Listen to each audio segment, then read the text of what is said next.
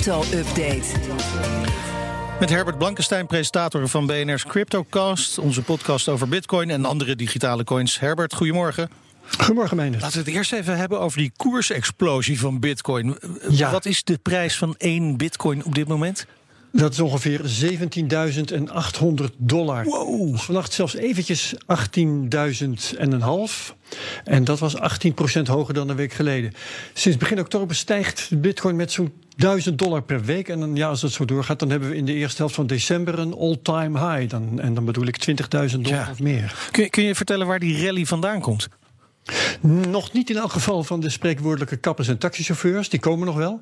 Op dit moment zijn het grote investeerders. Eh, bijvoorbeeld, ik heb ze wel eens genoemd hier, het bedrijf MicroStrategy. Dat heeft 425 miljoen in bitcoin gestoken. Heeft daar al bijna 250 miljoen winst op. De directeur van dat bedrijf persoonlijk, Michael Saylor, heeft 170 miljoen eigen geld in bitcoin gestoken. Dan heb je bijvoorbeeld ook beleggingsfonds Grayscale. Heeft tot nu toe 500.000 bitcoins opgekocht. Vermenigvuldig dat dus met 17.500. Ze hebben bijna 2,5% van alle bitcoins ter wereld. En deze week hebben ze er weer 28.000 bij gekocht. Nou, die vraag die drijft nou de prijs op. En dat dan samen met de mindere aanvoer van bitcoins na de halvering van de toevoer van nieuwe bitcoins die in mei heeft eh, plaatsgevonden. Je zei al, het al even boven de 18.000 gestaan. Eh, we gaan richting die 20.000 dollar. Wordt inderdaad dat all-time high nu echt verwacht? Ja, het wordt verwacht, maar niet per se meteen hoor. Want als die koers zo hard stijgt, dan gaat het soms ook opeens eh, weer omlaag. Ja. Is in mei 2019 bijvoorbeeld gebeurd, hè, vorig jaar, anderhalf jaar geleden. Wat wel grappig is, in sommige landen is dat all-time high al een feit. Oh. Hoe werkt dat? In dollars nog niet, maar het is al zover in Brazilië, Turkije, Argentinië, Sudan, Angola, Rusland, Colombia, Zambia. Nou, dan begrijp je het al. In die landen is de munt Ja. zwakker dan vier jaar geleden. Dus in hun munteenheid is die bitcoin al duurder dan ooit. Ehm, nog een leuk feit. Qua marktkapitalisatie had de bitcoin gisteren al een all-time high. Dat komt, eh, de koers van één bitcoin is nog niet op dat hoogtepunt. Maar er zijn wel meer bitcoins in omloop dan in 2017. En daardoor is de waarde van alle bitcoins samen gisteren op een record gekomen van 325 miljard dollar. En dat all-time high, nou, dat krijgen we misschien eh, met Sinterklaas bijvoorbeeld. Ja, mooie surprise.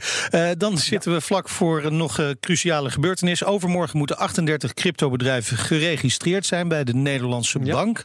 Hoe staat het ermee? Slecht. Er zijn Hmm. er nog maar acht geregistreerd. Eh, nog 30 te gaan dus in twee dagen. Dat gaat hem niet worden. Ehm, nou moeten 30 cryptobedrijven hun bedrijf stoppen... zolang ze die registratie niet hebben. Notabene in deze supertijd hè, voor crypto. Of ze zouden er ook op kunnen gokken dat DNB... qua handhaving eventjes de andere kant op kijkt. Want die zullen nooit zeggen dat ze dat gaan doen. En ja, impliciet vraagt eh, de Nederlandse bank dus aan ondernemers... in welke variant je ook eh, gaat zitten... om hun hele bedrijf in de waagschaal te stellen. En dat is wel een hele rare actie, vind ik, voor een toezichthouder. Ik denk dat ze zich erg hebben verkeken op hun eigen procedures. Ja, maar hoe ontstaat zo'n situatie dan, eh, Herbert? Nou, wat hier aan, eh, aan de basis ligt, is een 1-2'tje. Dat is gespeeld tussen de wetgever, dat is minister Hoekstra, en de Nederlandse Bank. De Nederlandse Bank heeft de minister gevraagd om een vergunningsregime in die wetgevingsfase. Hoewel de Europese richtlijn dat niet vereist en hoewel de Raad van State daartegen was. En zowel Europa als de Raad van State vroegen om een registratie. Dat is dus iets simpelers. En de Tweede Kamer heeft zich laten piepelen. Die heeft een wet aangenomen die een vergunningsregime voorschrijft dat een registratie heet. Maar ja, een registratie is een formaliteit, dat kan heel snel. En bij vergunning horen eisen die nu worden gesteld. En de Nederlandse bank heeft zich daarin verslikt. Heeft aan een half jaar niet genoeg gehad om 38 bedrijven die vergunning te verlenen die de Nederlandse bank zelf wil. Nou, en daardoor weten nou 30 bedrijven niet waar ze aan toe zijn. Dat is heel vervelend. Heel vervelend, zeker. Eh, Herbert, wat zit er deze week in de CryptoCast? Dat is Mark van der Scheijs, Nederlandse bitcoin-investeerder, onder andere in, in een miningbedrijf. We gaan het natuurlijk over die rally hebben van nu, ehm, ook over de rol van bitcoin als belegging, maar ook over de strijd tussen inflatie en deflatie, die volgens hem allebei tegelijk plaatsvinden. Morgenavond hebben we hem pas klaar en dat komt door het tijdsverschil met Vancouver. Oh, goed dat we het weten. Dankjewel Herbert. Alle afleveringen van de CryptoCast zijn te beluisteren via BNR-app, bnr.nl en je favoriete podcast-app.